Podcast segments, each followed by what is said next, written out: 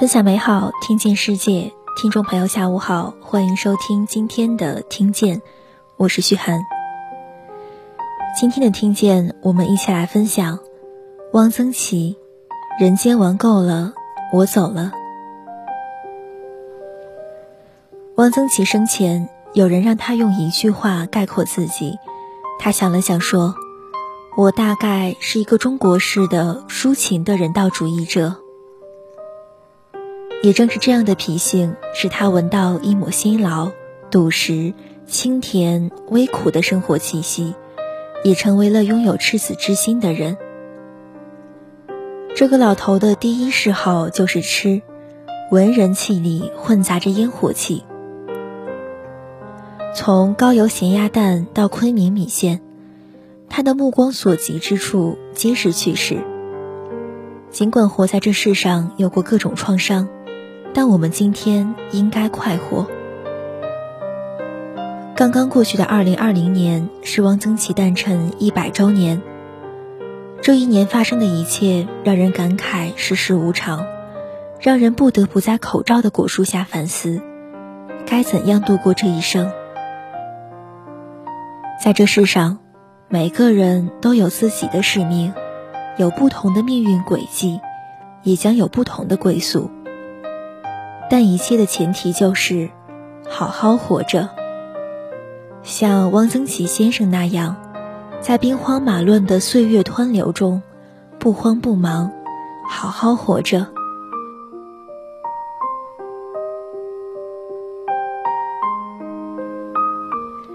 一九三七年，昆明东翼的街很黑，犬吠的声音自远处传来，听起来好像是低声的哭泣。在解释一个说不清的痛楚。这一晚，日军占领江南，警报在西南联大长鸣，学校的师生纷纷往郊外奔逃。众多纷乱中，十七岁的汪曾祺不慌不忙，手里紧紧攥着一块点心，朝着有松林的地方藏身。同学们都说他跑错方向了，很危险。可汪曾祺却边吃边躲，笑着说道：“那里有松子可以吃，我死也不做饿死鬼。”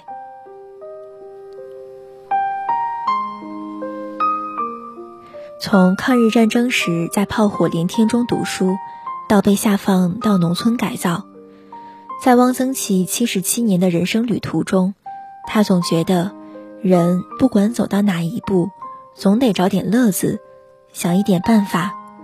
老是愁眉苦脸的，干嘛呢？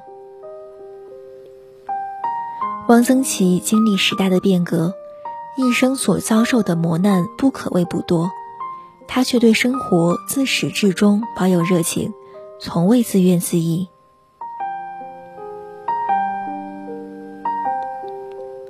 去年是汪曾祺诞辰一百周年，这个老头的第一嗜好就是吃。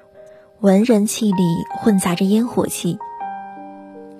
从高邮咸鸭蛋到昆明米线，他的目光所及之处皆是趣事。汪曾祺是个凡人，亦是个妙人。汪曾祺认为人生如梦，自己入的却是真情。世界先爱了他，他不能不爱他。对于世间万物。他都持有一份关切之心。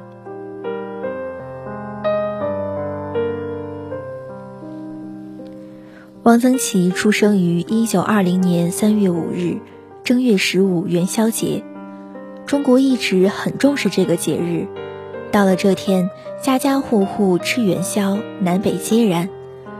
他自认为是沾了这个光，于是每年自己的生日都不会忘记。汪曾祺的家乡是江苏高邮，在运河的旁边。运河西边是高邮湖，农民几乎家家都有船。那里的水总是柔软的、静静的流着。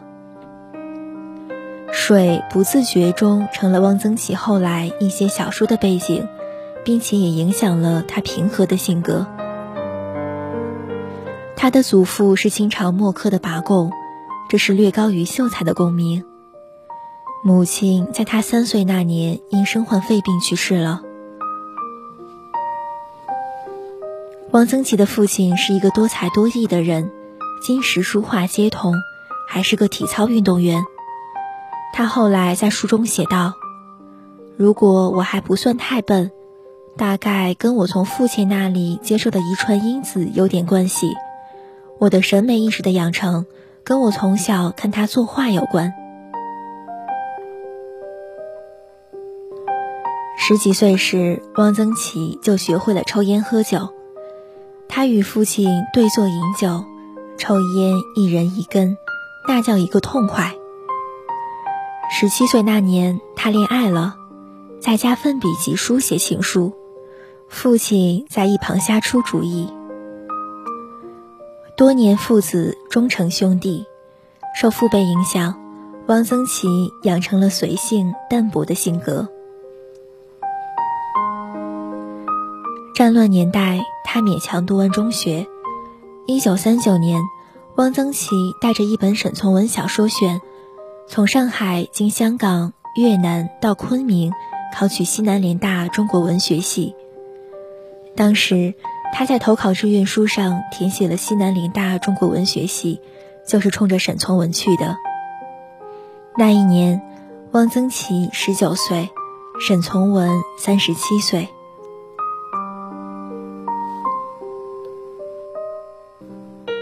作为沈从文的嫡传弟子，汪曾祺后来的文风受沈先生影响极大。他常常从沈从文那里借书看。有一次，在书的某页看到沈先生提了一笔：“某月某日见一个大胖女人过桥，心里很难过。”这条笔记让汪曾祺揣摩良久。这是个什么大胖女人？为什么沈先生看见了大胖女人会很难过呢？这一诗一图折射出了某种悲天悯人的情怀。当时西南联大学风自由，汪曾祺爱吃爱玩的天性得到了充分释放。他常常逃课去逛翠湖，和同学泡茶馆、下馆子，吃遍了云南小吃。什么汽锅鸡、乌锅贴鱼、腐乳肉、火腿月饼之类的西南名吃，他都吃了一个遍。吃穷了，他就给同学当枪手代写文章，赚点零花钱。闻一多看完文章后赞不绝口，比汪曾祺写的好多了。汪曾祺除了爱吃，还爱酒。有一次，他喝得烂醉。瘫在路边，沈从文经过，以为是个难民，走近一看，才发现竟然是汪曾祺，只好和几个学生一起把他从街上抬回宿舍。灌了好些酽茶，他才清醒过来。汪曾祺的室友，后来的历史学家何兆武在上学记中这样描述他：那时候的他，头发留得很长。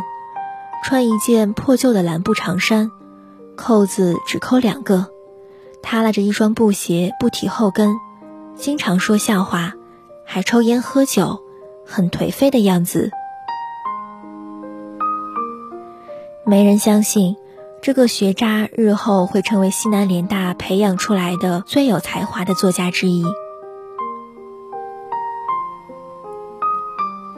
王曾祺天性爱玩。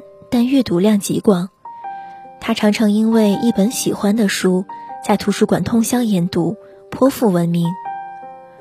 沈从文对他更是偏爱，不仅给他的习作课打出一百二十分的高分，还将他的作品寄往各大杂志，声称比自己写的还要好。沈从文说他最可爱的还是态度，宠辱不惊。汪曾祺年轻时读书很杂，大学时读过尼采和叔本华，后来读过一点萨特。有一阵子，他迷上了庄子，但他感兴趣的是他的文章，不是其思想。汪曾祺受儒家思想影响比较大，一个中国人或多或少总会接受一点儒家的影响。他觉得孔子很有人情味儿，从《论语》里可以看到一个很有性格的活生生的人。离开大学后，汪曾祺在昆明郊区一个联大同学办的中学里教了两年书。小学校的钟声和复仇，便是在这一时期写就的。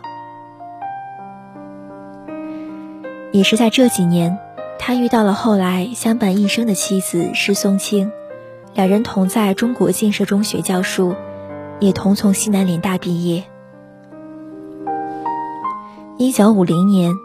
汪曾祺与相恋六年的施松青结婚了，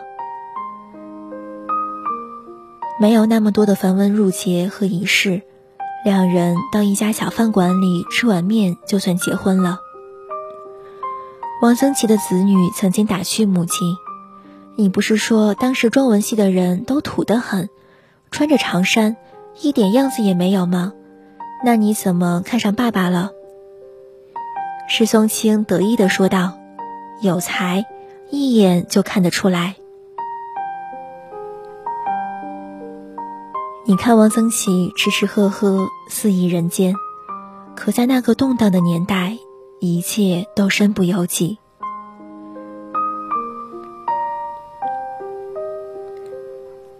他也曾遭受过命运的蹉跎。王小波说：“知识分子最大的不幸，就是生活在了不理智的时代。”一九五八年夏，三十八岁的汪曾祺被下放到张家口农村进行劳动改造。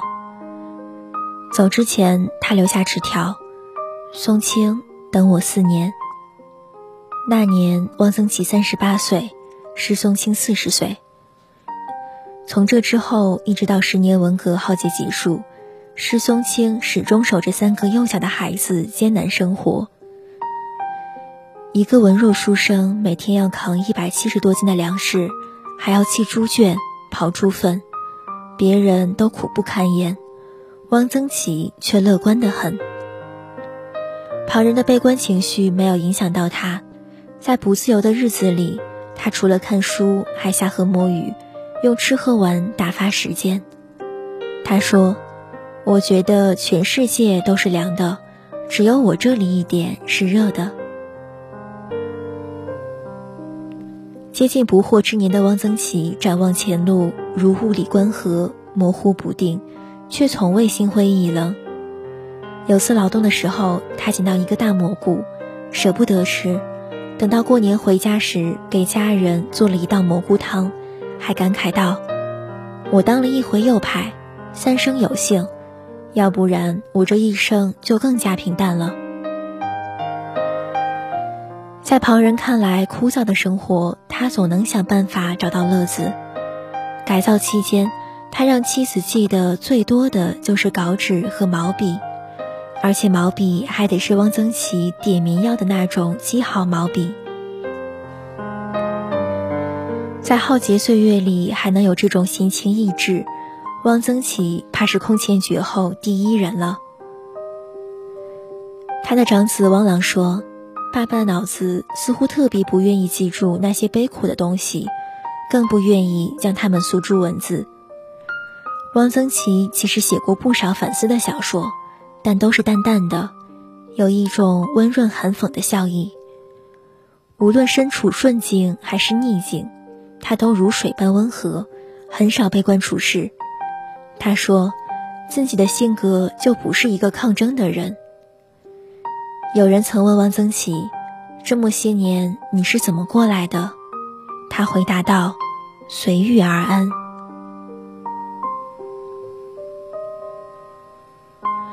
汪曾祺比同时代的很多文人幸运，在命运的凛冽侵蚀下，家庭成员之间也并未粉合成木。兼之晚景，老汪一家人终于过上了安稳日子，膝下的儿女也渐渐长大。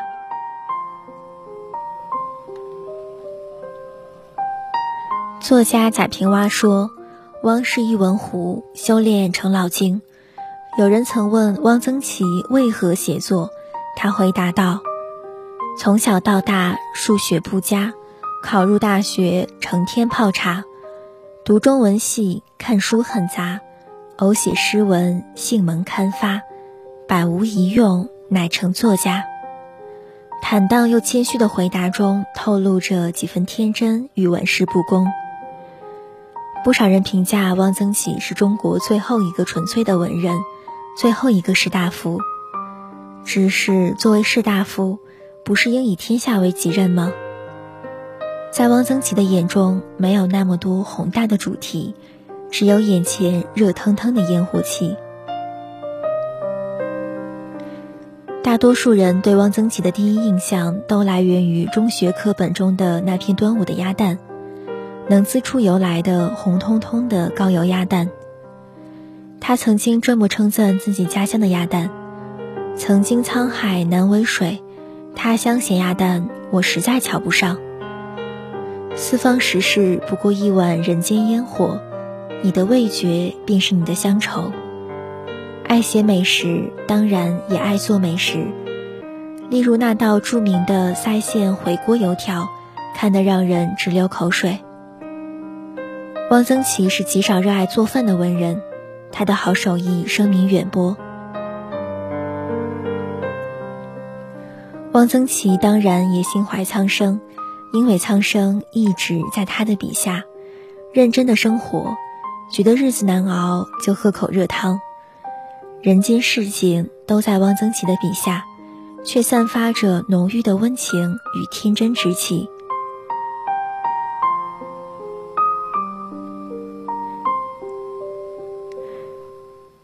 人可以无知，但不可以无趣。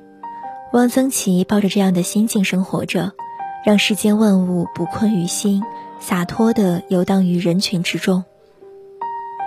汪曾祺生前，有人让他用一句话概括自己，他想了想说：“我大概是一个中国式的抒情的人道主义者。”也正是这样的脾性，使他闻到一抹辛劳、笃实。